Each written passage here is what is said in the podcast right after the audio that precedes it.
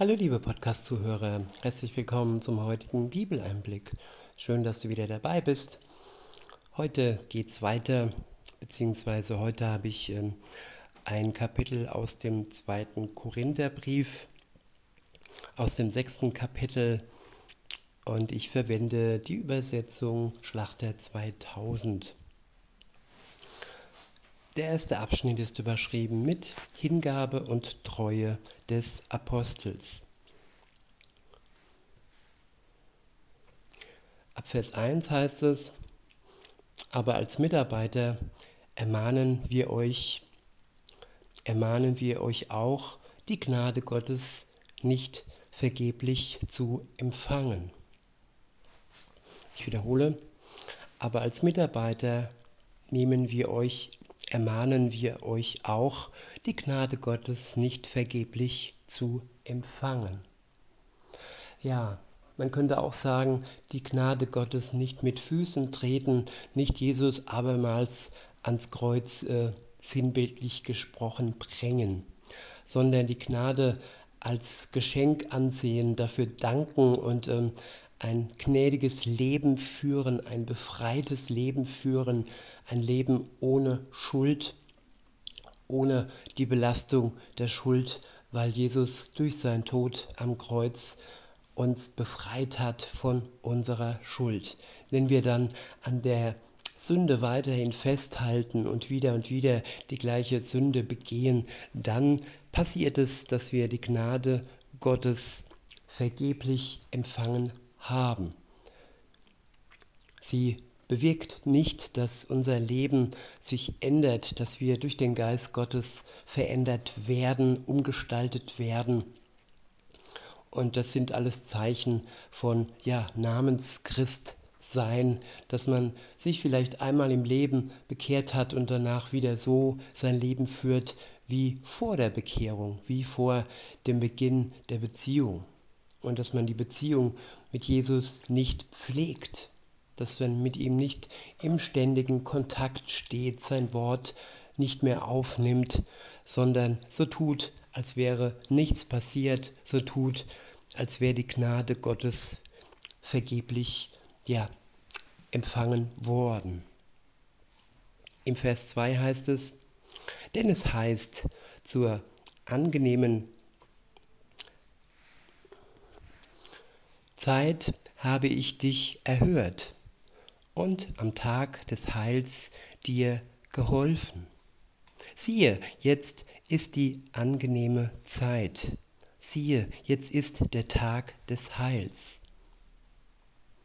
Ja, die angenehme Zeit, der Tag des Heils. Gottes vorbestimmte Zeit. Nicht jede Zeit ist angenehm vor allem wenn wir sie nicht als angenehm ähm, wertschätzen. Angenehm ist sie dann, wenn es uns für genehm ist, wenn wir dankbar sind für die Gnade Gottes und wenn der Geist Gottes uns angenehm ist und genehm ist, dann, ja, erst dann wird unsere Zeit wahrhaftig angenehm.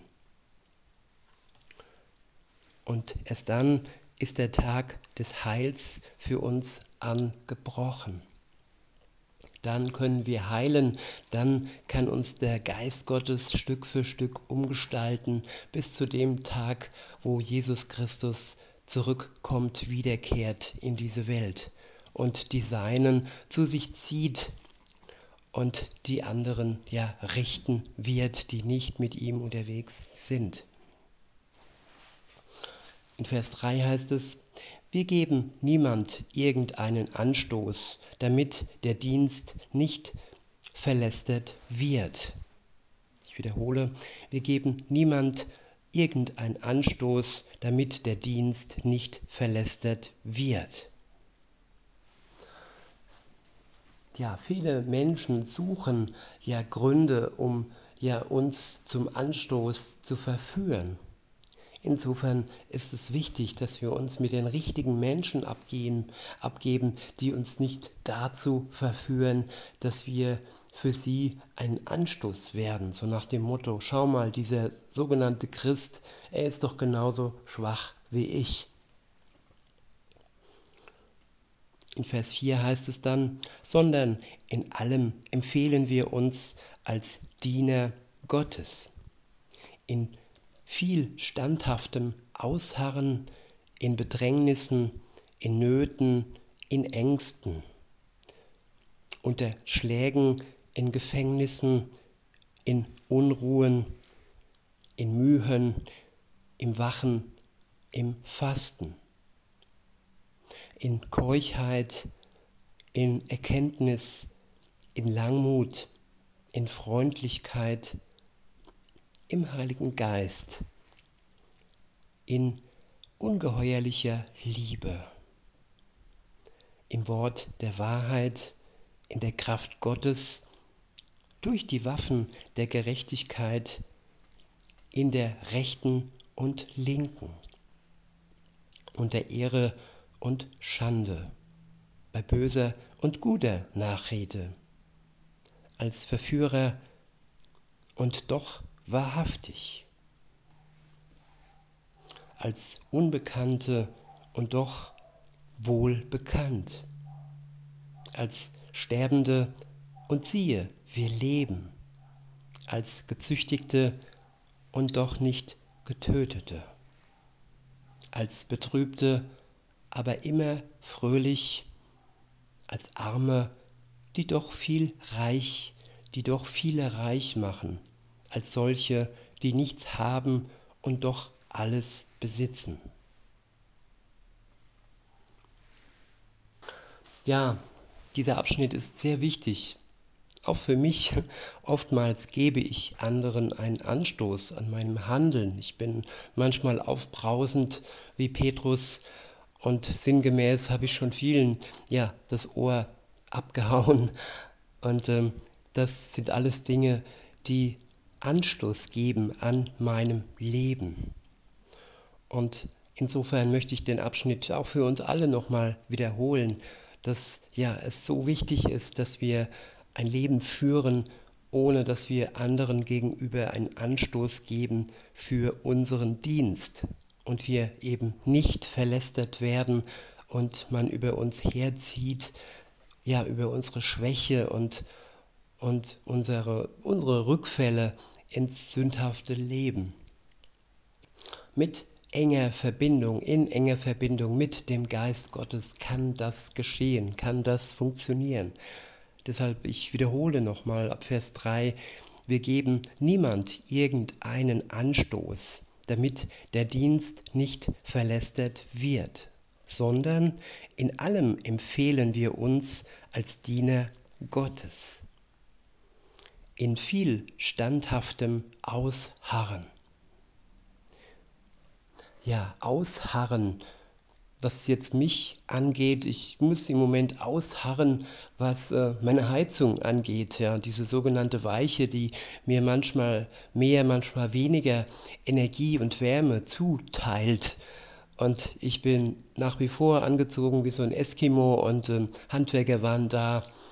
Und ja, ich bin aufgefordert, auch durch dieses Wort auszuharren und trotzdem an Gott dran zu bleiben, auch wenn es kalt ist. In Gänsefüßchen, es sind 16,5 Grad, 17 Grad rum.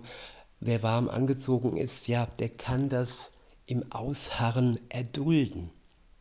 In der Hoffnung, dass es bald ein Ende nimmt, spätestens im Frühjahr dann. Weiter heißt es, in Bedrängnissen, ja, wir werden oft bedrängt mit dem ungehobelten Verhalten der anderen, die uns provozieren mit ihrer Gleichgültigkeit, mit ihrer ähm, ja, Unverschämtheit. Und da wirklich auszuharren in dieser Bedrängnis, dass man uns nicht zu gleichem verführt, das ist nur möglich in enger Verbindung mit dem Geist Gottes. Weiter heißt es, in Nöten in Ängsten.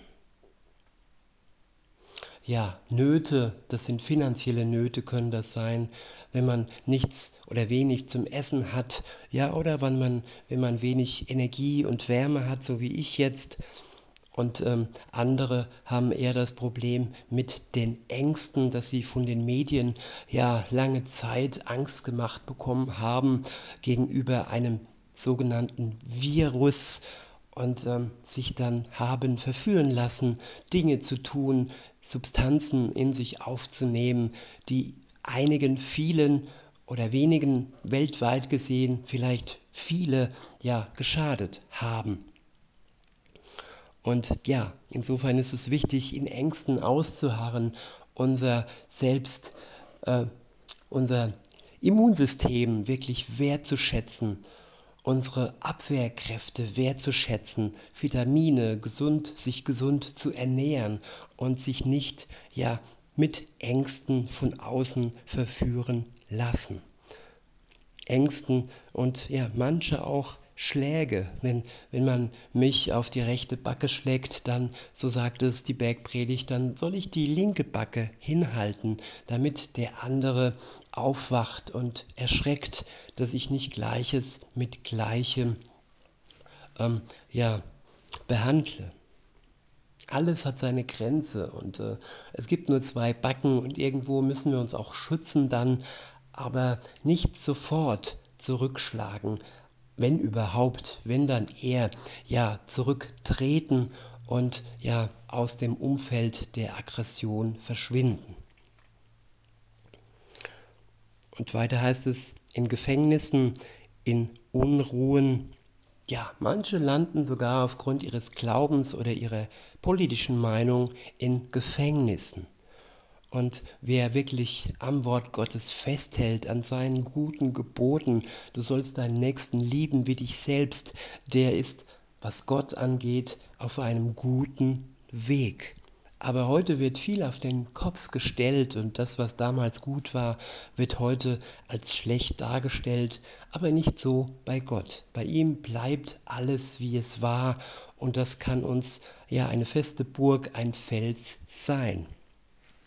Und wenn dann, so heißt es weiter, in Unruhen, in Mühen, im Wachen, im Fasten noch dazu kommt, dann brauchen wir die enge Bindung zu Gott, damit wir diese Unruhen überstehen, in denen wir leben und all die Mühen, die nötig sind, um voranzukommen. Dazu bedarf es Kraft von Gott, von seinem Geist und um wach zu bleiben, nicht einzuschlafen, immer wach auf sein Licht, auf sein Wort schauen. Dazu be bedarf es Mut und Kraft. Und wenn es nötig ist zu fasten, dann wird Gott uns auch dazu ausrüsten. In Vers 6 heißt es, in Keuschheit, in Erkenntnis, in Langmut. Ja, die Keuschheit, sie ist wichtig, dass wir uns nicht sexuellen ähm, Gelüsten hingeben, sexuellen Beziehungen außerhalb der Ehe, außerhalb eines von Gott geschützten Raumes. Das kann uns von Gott wegbringen, wenn wir solch ein in Gänsefüßchen freies Leben führen. Es ist nicht frei in Wirklichkeit, denn wir machen uns zum Sklaven der Sexualität und sind in keinster Weise frei und werden, ja, wenn es schlimm kommt, sogar krank und ja, unheilbar krank.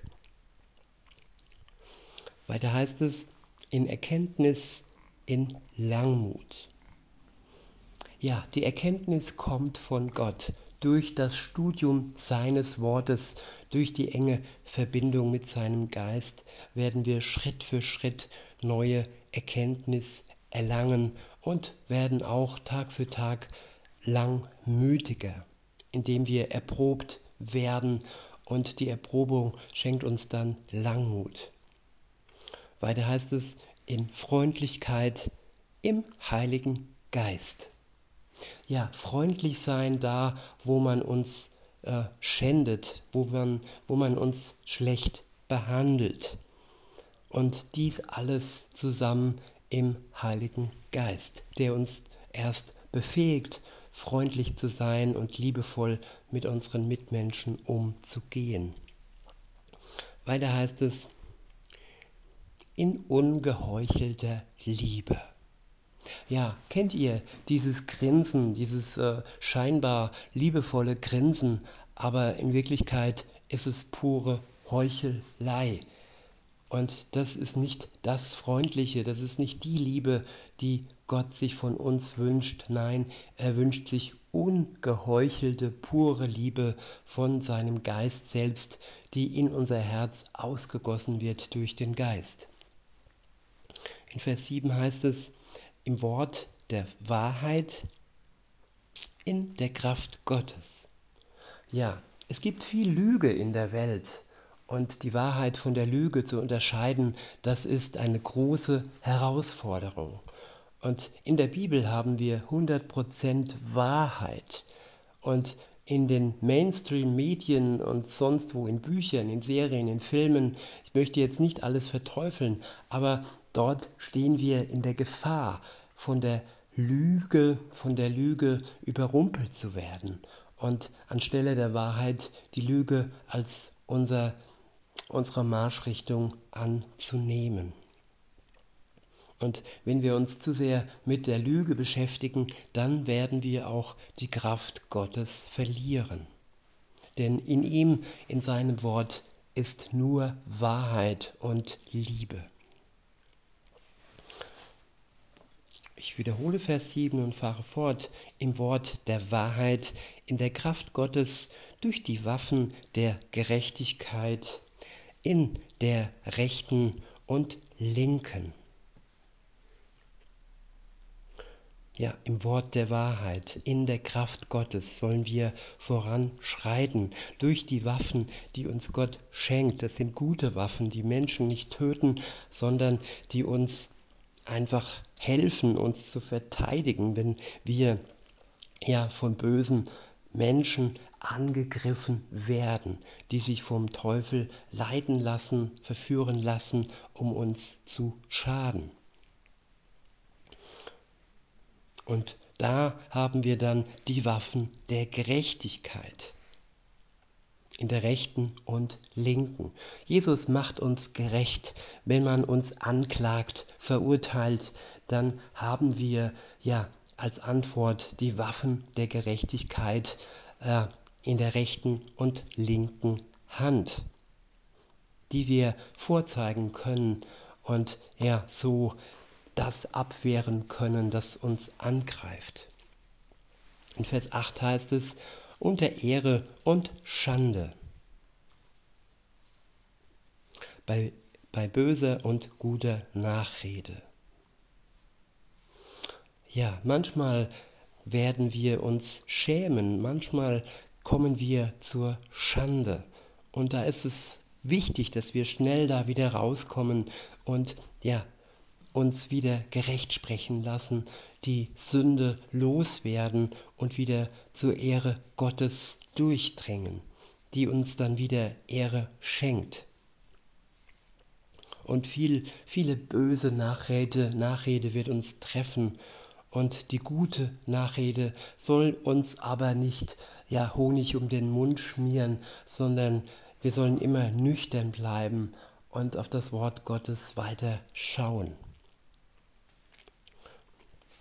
Weiter heißt es, als Verführer, und Verführer ist hier in Gänsefüßchen ähm, geschrieben, also dass wir vielleicht ähm, ähm, aus Versehen in Gänsefüßchen andere verführen, dass wir durch unsere eigene Sündhaftigkeit andere in Sünde ziehen, dass wir durch vielleicht durch die Streitsucht der andere uns selbst in Streit ziehen lassen und dann diese Spirale des Streits fortführen.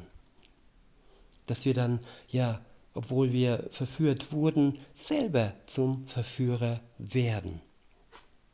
Weil wir nicht widerstanden haben dieser Streitsucht und dieser Gleichgültigkeit. Weiter heißt es, und doch wahrhaftig, als Unbekannte und doch wohl bekannt. Ja, in der Welt sind wir Unbekannte. Bei Gott sind wir jedoch wohl bekannt. Und es ist wichtig, dass wir bei ihm bekannt sind und wir müssen nicht zu starr Allüren hindurch treten, dass uns jeder kennt. Wichtig ist, dass wir vor Gott mit reiner Weste stehen und er uns kennt, durch und durch kennt, die guten und auch das, was noch verändert werden kann durch seinen Geist. Weiter heißt es, als Unbekannte und doch wohlbekannt, als Sterbende und siehe, wir leben. Ja, wir leben durch die Kraft Gottes, wir leben durch den Tod Jesu, durch seine Auferstehung am dritten Tage leben wir, wenn wir dies im Glauben, im in Anspruch nehmen, wenn wir das neue Leben entgegennehmen, das Geschenk des ewigen Lebens durch unseren Glauben. So sind wir einerseits Sterbende, weil unser irdischer Körper sterben wird, aber andererseits sind wir geistig ewig Lebende, weil wir durch den Glauben an Jesus Christus dieses ewige Leben erlangt haben oder können, wenn du es noch nicht hast. Und so sind wir, so heißt es weiter, und siehe, wir leben als Gezüchtigte und doch nicht getötet. Äh, getötet.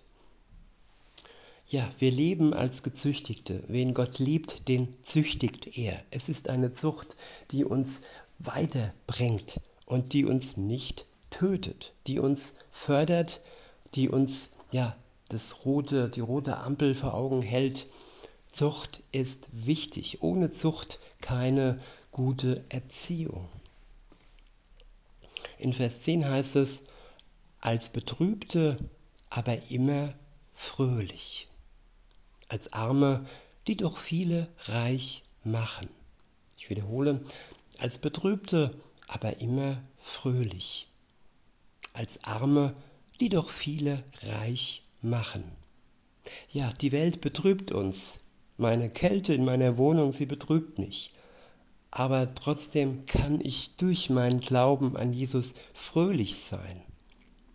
Auch wenn ich arm bin an Wärme und ja, großen Reichtum so können wir doch viele reich machen durch unsere Hoffnung, durch unsere Liebe, durch unsere Weisheit, ja, durch alles, was uns Gott schenkt.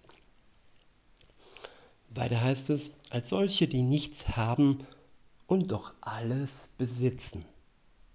Ja, nichts, was irgendwo, ja, diese Welt als Besitz, als Gut hm, dargestellt wird beziehungsweise das Nötigste. Wir haben ja schon was. Ich bin ja schon, ich habe eine Wohnung, auch wenn sie nicht warm ist.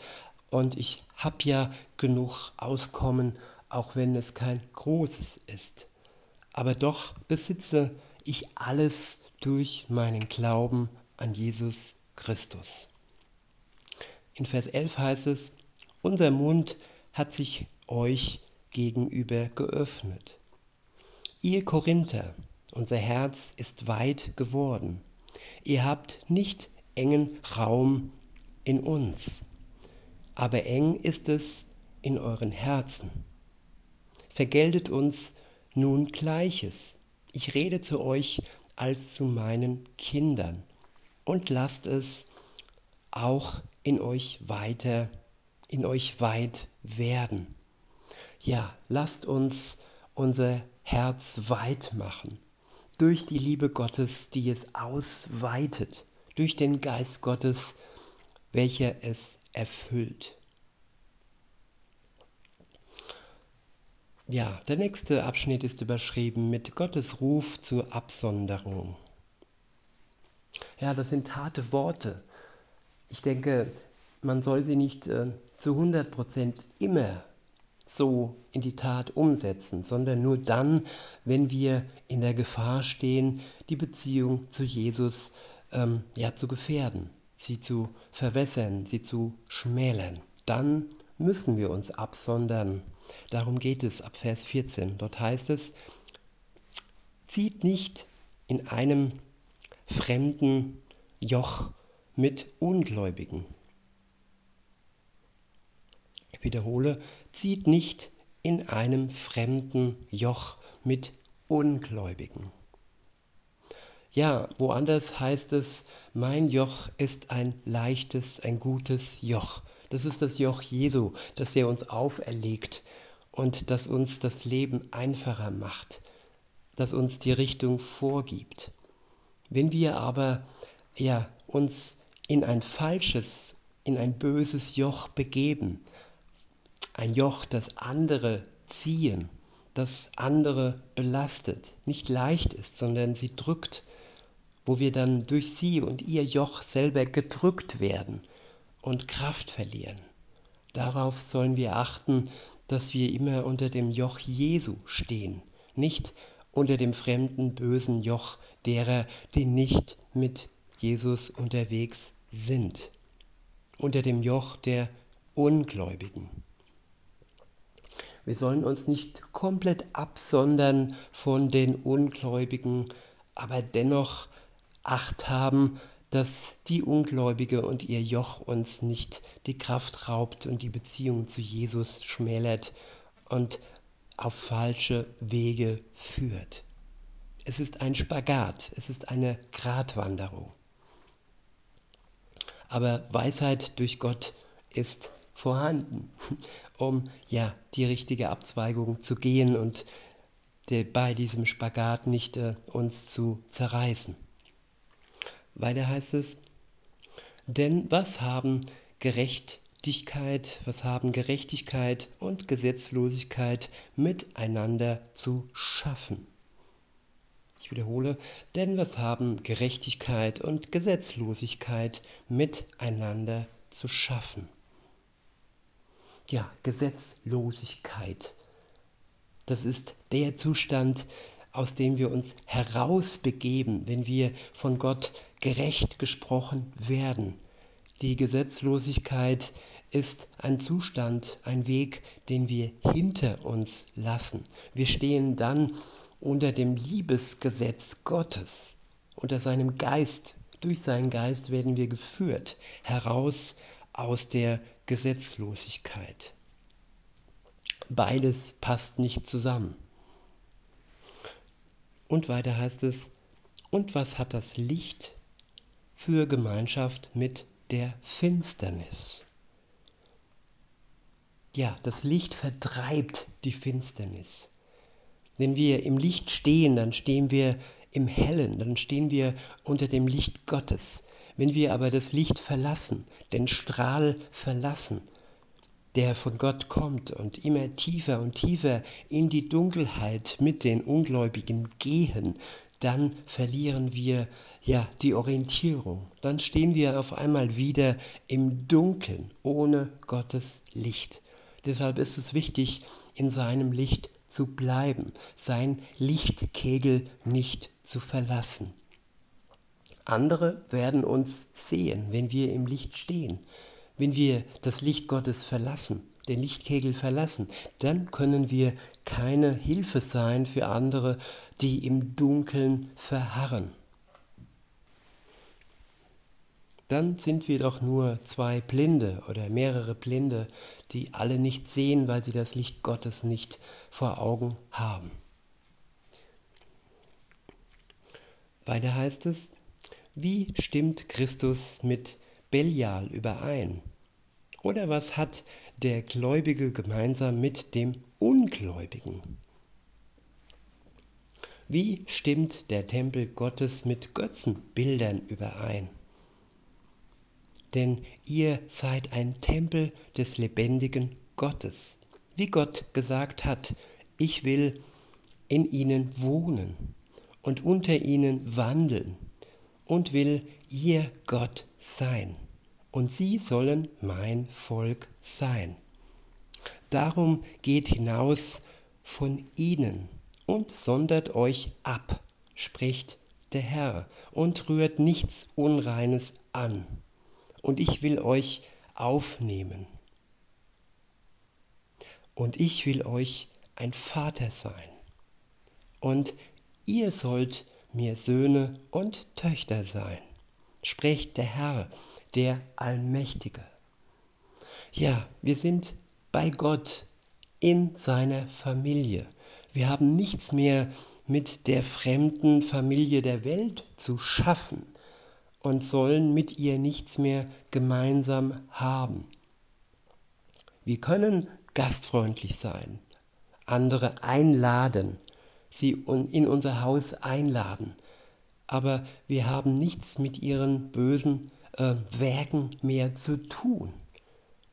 Wir sollen für sie Licht sein durch das Licht Gottes in unseren Herzen. Aber dürfen uns von ihrer Finsternis nicht herausziehen lassen aus dem Licht Gottes. In diesem Sinne, liebe Zuhörer, wünsche ich euch noch einen schönen Tag und sage bis denne.